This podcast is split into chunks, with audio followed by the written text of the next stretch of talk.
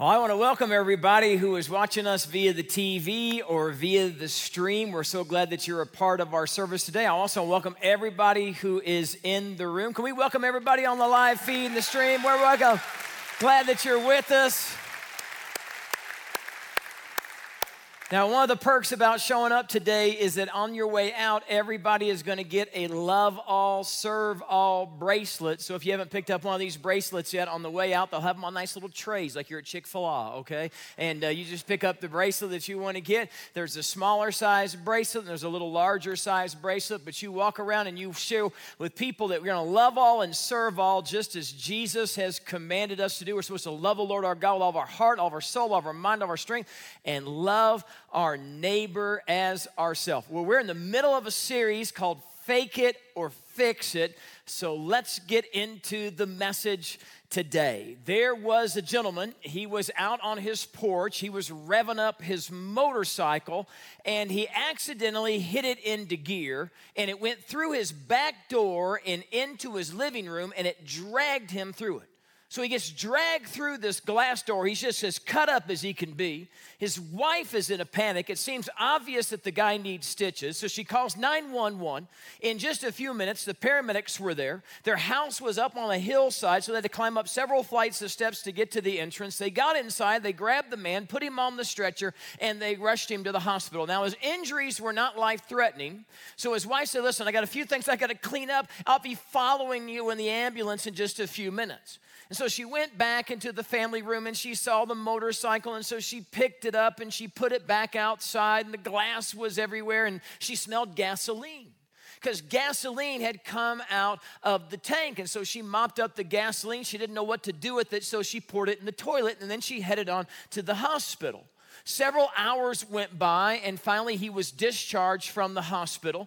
And she brought him back home, and he walked into the front room and he was so discouraged. There's the broken door that he went through, there's the furniture that's all in disarray, and there's a smell of gasoline in the air. He's all stitched up. He just shakes his head in disgust, walks into the bathroom, and sits down to go to the restroom.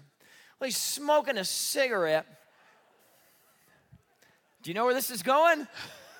He's smoking a cigarette. When he gets done smoking the cigarette, he throws the butt into the toilet. His wife was in the kitchen when she heard the explosion. See, she had failed to flush the toilet from the gasoline, and it shot him off the toilet through the shower doors, and it burnt his it burned his backside as a result. So she calls 911 again.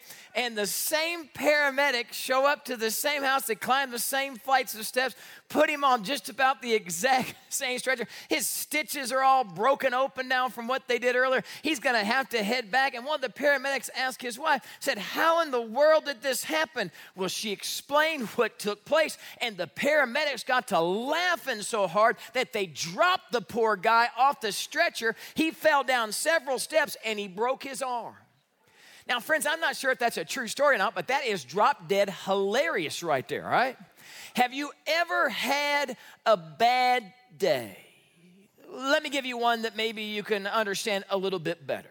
You, wake up one morning and you turn on your morning show, whether it's Good Morning America, the Today Show, whatever it is, and you see that there is a virus that's spreading in China but you're not too worried about it because, after all, it's halfway around the world. You pray for the people, you pray that there would be a cure, that nobody would get sick, and that no one would die. But honestly, it's just a fleeting thought because it doesn't really affect you.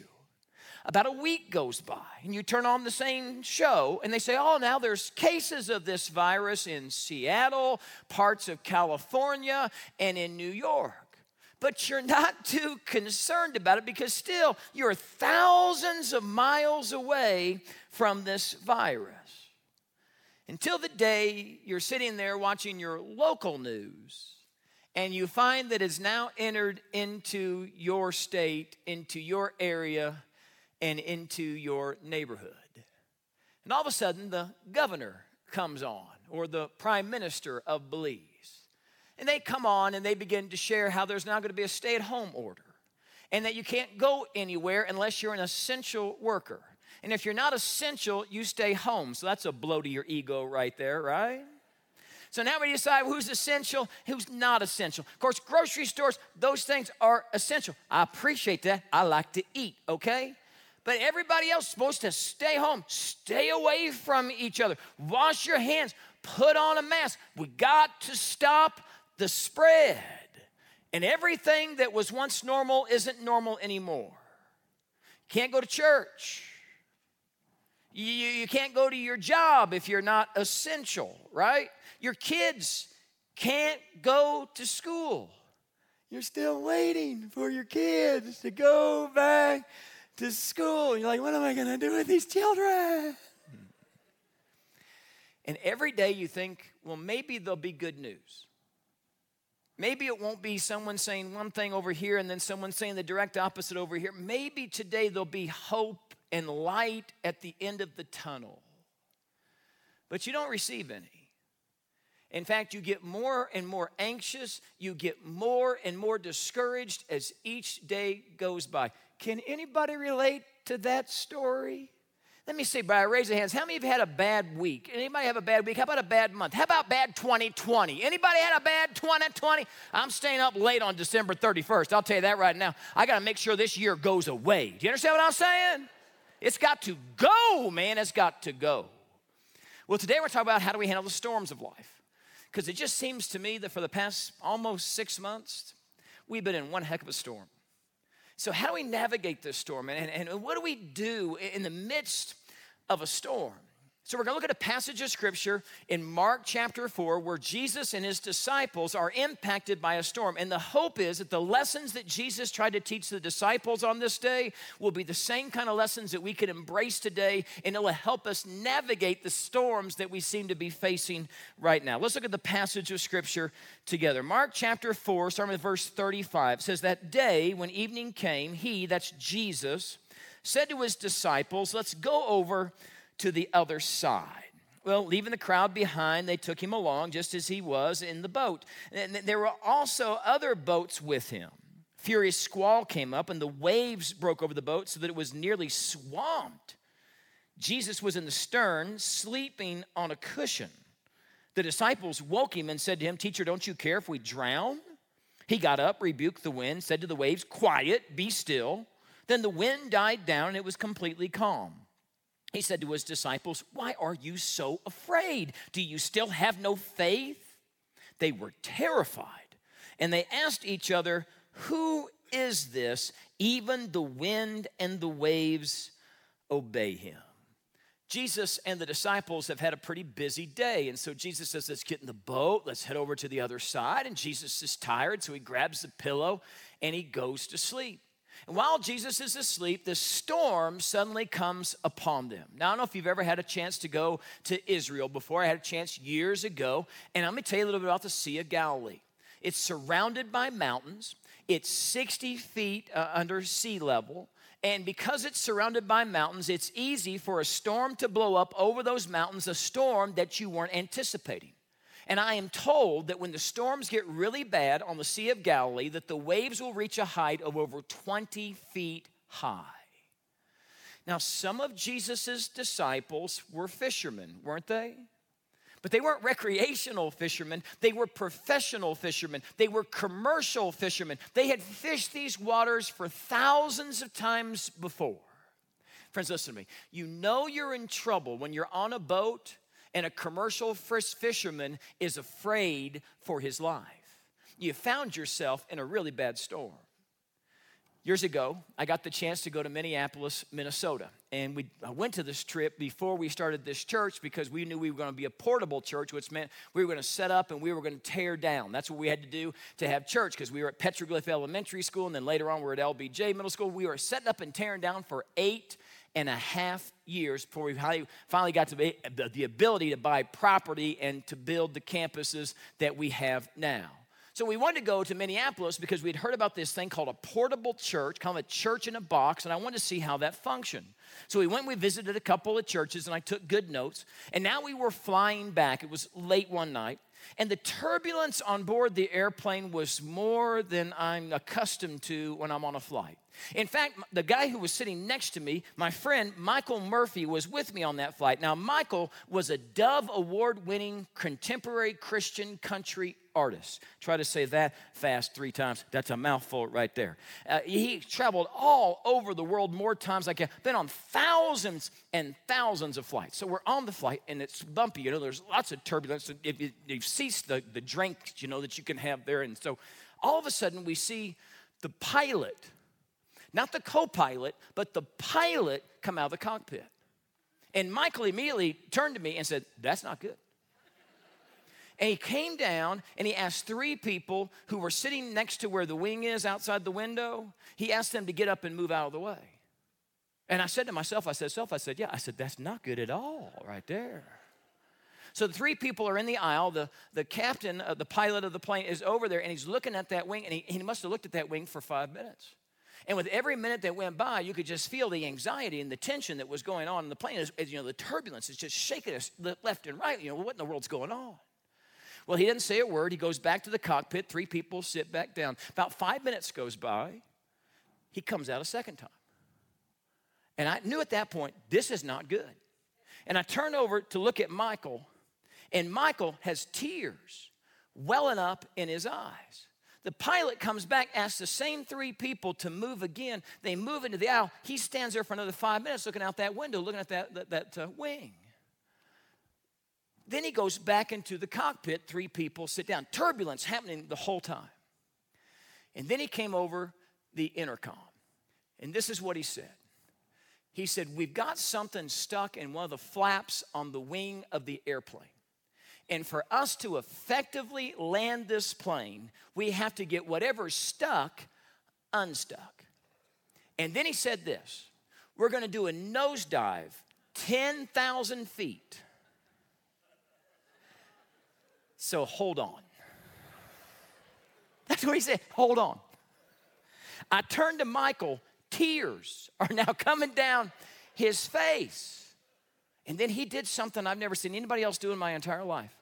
He whipped out his wallet and he took his credit card. He swiped the phone. Do you remember when phones were stuck in the headrest in front of you? I have never in my lifetime seen anybody ever use one of those phones because they're so expensive. It's like three or four dollars a minute. You know what I'm saying? And so he whips out his wallet. He sweeps the phone. The phone pops out and he starts making a phone call. And I'm like, what in the world? Who are you calling? He said, I'm calling my wife.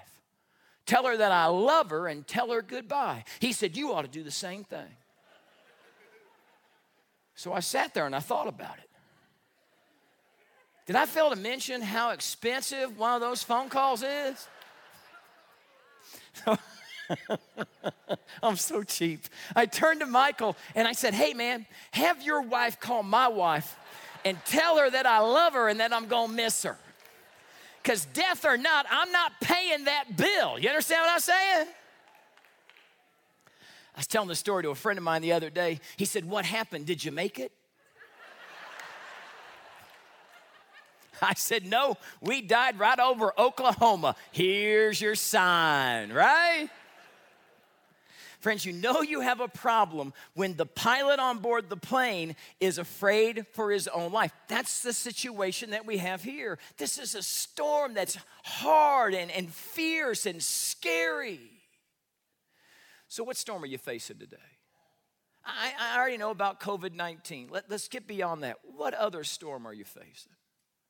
You see, for some of you, you're facing downsizing in your business because everything has been changed, everything has been re strategized. And, and, maybe you're worried that the job that you once had isn't necessary for the company anymore. Some of you have even been let go, and you find yourself trying to find a new job with, with the highest unemployment that I can remember in a long, long time. Maybe that's the storm that you're facing. Maybe the storm that you're facing is a financial uh, uncertainty because you, you, you're just running out of that savings account, that emergency account. Maybe the storm that you're facing is that you still have your kids in your house and they won't let you go to school with those kids, you know? And you're like, oh my goodness, what am I gonna do with them? And, and they want your help and they want your attention, but you've long since forgotten all of that stuff that you learned back in the days when you went to school. maybe the storm that you're facing is that you've got some health issue and you've received the test result that nobody wants to get. Friends, we're all going to face storms in this life. And, and, maybe the best thing I can give everyone is a, healthy dose of reality because God never said that life was going to be easy. And He never said that you wouldn't face a storm. He never said that you wouldn't have heartache and you wouldn't have trials, that you wouldn't have troubles. And I, I just feel bad for people who think that God's going to put them in some little bubble and they're going to be immune to all the things in this world. That's just not the case. And when you believe that, you get so disappointed with God because you have this expectation that God's supposed to protect you and keep you from all harm and all trouble and all this stuff. And then when He allows you to be in the midst of a storm to teach you some things, it frustrates you. You say, What in the world are you, God? Why don't, why don't you do something? Why don't you intervene? He never promised us that we wouldn't face storms. Listen, even Jesus faced one storm after another after another. You, you ever had a hard time making ends meet? Jesus didn't have a home. He didn't have a place to put his, lay his head at night. You, you ever been tempted? Jesus was tempted in every way, yet didn't sin. Jesus was tempted by Satan himself. You, you ever uh, wept at the graveside of a friend?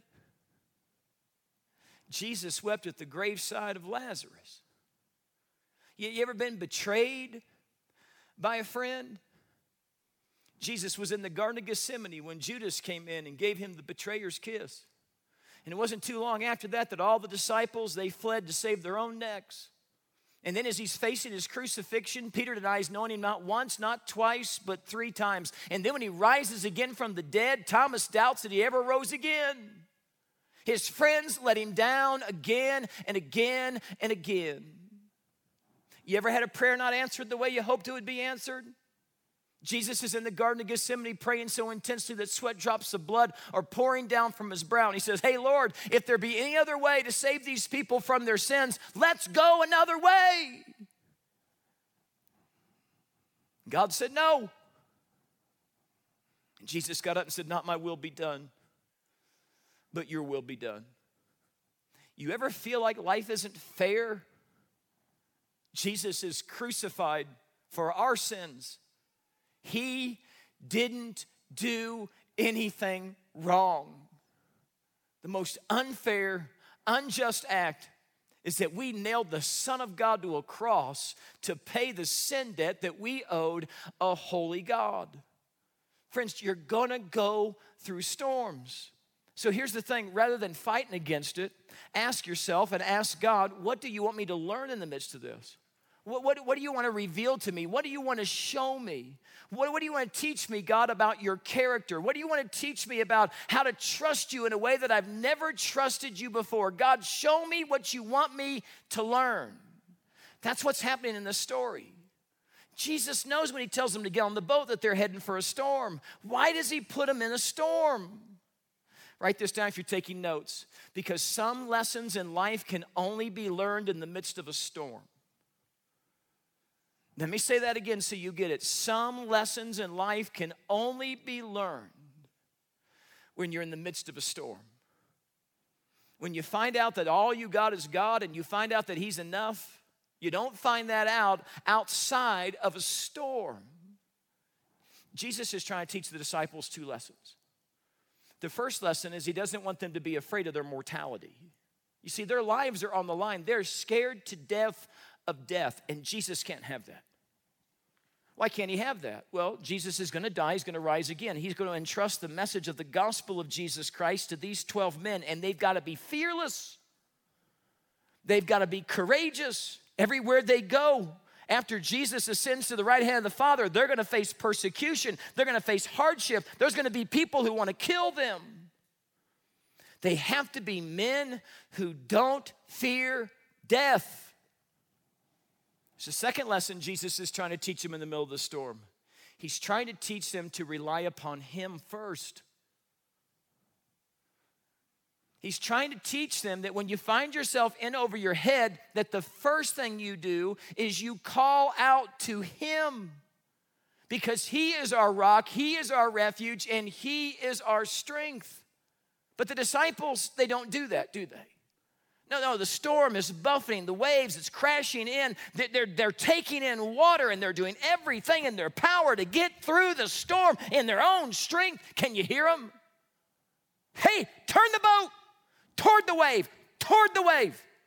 Row, row, row.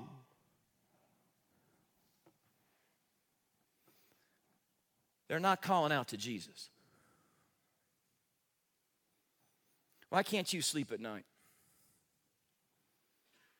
Why is it that under the surface, because you're walking around saying, hey, everything's fine, everything's great, right? You're faking it really good. Why aren't we calling out to Him? Why aren't we seeking Him first? Why is He not our first thought? Why do we always think that we've got the strength and we've got the wisdom and we've got the might? You know, you got yourself in this storm, then you'll figure out a way to get yourself out of it. No wonder we can't sleep. No wonder we're so anxious. No, no wonder we just can't seem to have a clear thought. No wonder we're so angry. You see, you see how angry people are nowadays? Because we just don't have it within us to face this alone. And so many of us were just trying to gear up with everything we've got and all of our willpower and all of our strength, and you're failing, and you're still not calling out to the Lord. Look at what the Bible says here in Psalm 27. It says, In the day of trouble, he'll keep me safe in his dwelling. Doesn't say he's going to take me out of it.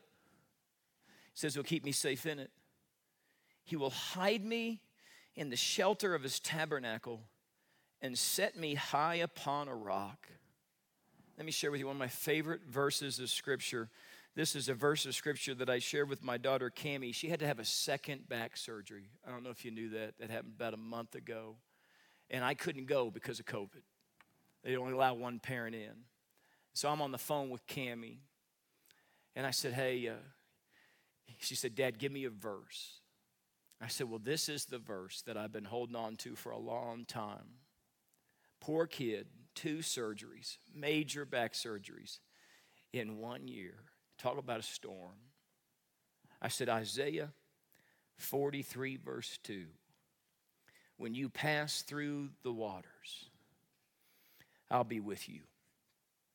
When you pass through the rivers, they won't sweep over you. When you walk through the fire, you will not be burned. The flames will not set you ablaze. For I am the Lord your God, the Holy One of Israel, your Savior. Now think about think about this, all right? That's good stuff in it. That's good stuff. When you pass through the waters, that's the Red Sea. That which looked to be impossible, he splits it in two and they walk across on dry land. When you pass through the waters, I'll be with you. When you pass through the rivers, what's that story? That's when the children of Israel headed into the promised land and the Jordan River is at flood stage. And what's God do? God stops the water back up, and again they cross over on dry ground. And look at this last one. When you walk through the fire, well, who walked through the fire? It was Shadrach, Meshach, and Abednego. There was another in the fire, though, wasn't there? Standing next to me. Another one holding me. Because when Nebuchadnezzar looked inside that furnace, he didn't see three guys in there anymore. He saw four because Jesus was with them. When you walk through the fire, you will not be set ablaze, for I am the Lord your God. Listen, when it comes to storms in life, you can either panic or you can pray. You can either tread water or you can trust God. Now, here's what's interesting disciples have Jesus in the boat. Why didn't they call out to him? Why don't we? Maybe it's because your God is so stinking small, he can't do anything. Why mess with him? He's not going to change anything. He's not going to fix anything. Many of us, we've long since given up on prayer. Makes zero sense to me why the disciples, you know, didn't even seek out Jesus right off the bat because they've already seen Jesus heal people of uh, who were deaf and blind and mute, those who had leprosy. They've already seen Jesus have power over darkness, over the demons, casting out evil spirits. I think they thought, you know what, what can he do? He can't change my situation. He, he didn't have power over nature, does he? They don't realize that the one who's in the boat is the creator of the heavens and the earth, and that nothing, nothing is impossible with him. What happens in the story? Well, they've tried everything they know to try, and they're drowning. It's not going well. And so they say, well, guess we'll wake up Jesus. You can see Jesus is very panicked. He's asleep. And they got to kind of wake him up, you know. And Jesus like, what? what? What, What's going on? What's going on? I think he's faking it the whole time, you know, honestly. He's like, are these guys ever going to ask me for help?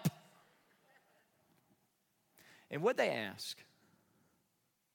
Don't you care? Don't you care if we drown? Haven't you been wondering the same thing? Of course, He cares. Who else knows the number of hairs upon your head? Who else has thoughts of you that are so great and so many that they outnumber the grains of sand on the seashore? Who else has collected every tear that you've ever shed in his bottle? Who else collects your prayers as a bowl of incense in the very throne of God? And it's a beautiful aroma. Who else sent his son to die for you and take your place and triumphantly rise again from the dead? Do you think he doesn't care? Jesus gets up. Quiet. Be still. And that was it. The storm clouds rolled away. The sea became as smooth as glass. Because he can change the situation, can he? But do you believe that? Sometimes, get this, God calms the storm. The marriage is restored. The miracle money comes in the mail. That prodigal son or daughter returns home. Where there was once a tumor, boom, chakalaka, it's all of a sudden gone. And sometimes he doesn't calm the storm, he calms his child in the midst of the storm. And that's the greater miracle, isn't it? I've been your pastor for a long time. And uh, our pastors and myself, we've walked with you some of the difficult times of life, haven't we? I've seen so many people get sucker punched by life. Things just weren't right, things just weren't fair. Their whole world's caving in around them, and nothing in their life makes any sense. And we go to the hospital to see them. We schedule the appointment after the loved one dies, and we sit down and we say, Hey, how are you doing? And they say, It's the weirdest thing. My whole life's caving in around me, and everything's chaos. But there's a peace inside of me that doesn't make any sense. It's the peace that passes all understanding, and it's guarding my heart and it's guarding my mind in Christ Jesus. And I never would have known how awesome our God is if I hadn't faced this storm. Because there's some lessons in life that can only be learned in the midst of a storm. Two things I want you to write down. Two things to remember when you go through a storm. Remember this whatever we're going through, we're going through it. You don't stay in it, you're going through it. Even though I walk through the valley of the shadow of death, I'll fear no evil. Your rod and your staff, they comfort me. I'm not staying in it, I'm going through it. So when you're going through it, ask Him, What do you want me to learn? What do you want me to do? How do you want me to respond? You hold on to Him with white knuckle intensity and you don't let go because He won't let go of you. And the second thing is this you never walk through a storm alone. He is faithful and true. And He will be your refuge, and He will be your hiding place. He will be your peace in the midst of the storm. Deuteronomy 31, verse 6 Be strong and courageous. Do not be afraid or terrified because of them, for the Lord your God goes with you. He'll never leave you, and He will never forsake you. I can be strong and courageous because I know that He is with me. I can be strong and courageous because He will not turn His back on me. And I can be strong and courageous because I know whatever I go through, He won't waste it. He never wastes a single scar or a single moment of pain. He will leverage it.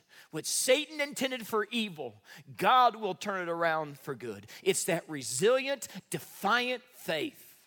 We don't say, hey, everything's great, everything's fine. We say, no, God is on the throne, God is in charge, and I'm holding on to Him. We don't fake it anymore we let Him fix it. Sometimes He calms the storm, and sometimes He just calms you in the midst of it. Either way, blessed be the name of the Lord. Let's pray. Dear Heavenly Father, people watching me from home, people sitting here struggling. This whole thing has just been crazy. We've never experienced anything like it before in our lives. And we've tried everything in our own power and our own strength to navigate the storms that have come against us. We don't have it. And so we confess that we don't have it. But you do. You're greater than the storm. You're greater than anything. Help us, Lord, to seek your face, to turn to you first to cast all our cares upon you because you care so much for us. Thank you, God, that you always listen, that you always care, and that you're with us in the midst of it, and that you're going to refine us and you're going to make us the people that you need us to be so that we might be a help to somebody else who finds themselves on the same road. God, leverage our pain for your glory and give us strength to hold on to you. We ask this in Jesus' name. Amen. There's a song that came out a little while ago. It's number one on the Christian chart right now called There Was Jesus by Zach Williams and Dolly Parton. Listen to the words of this song.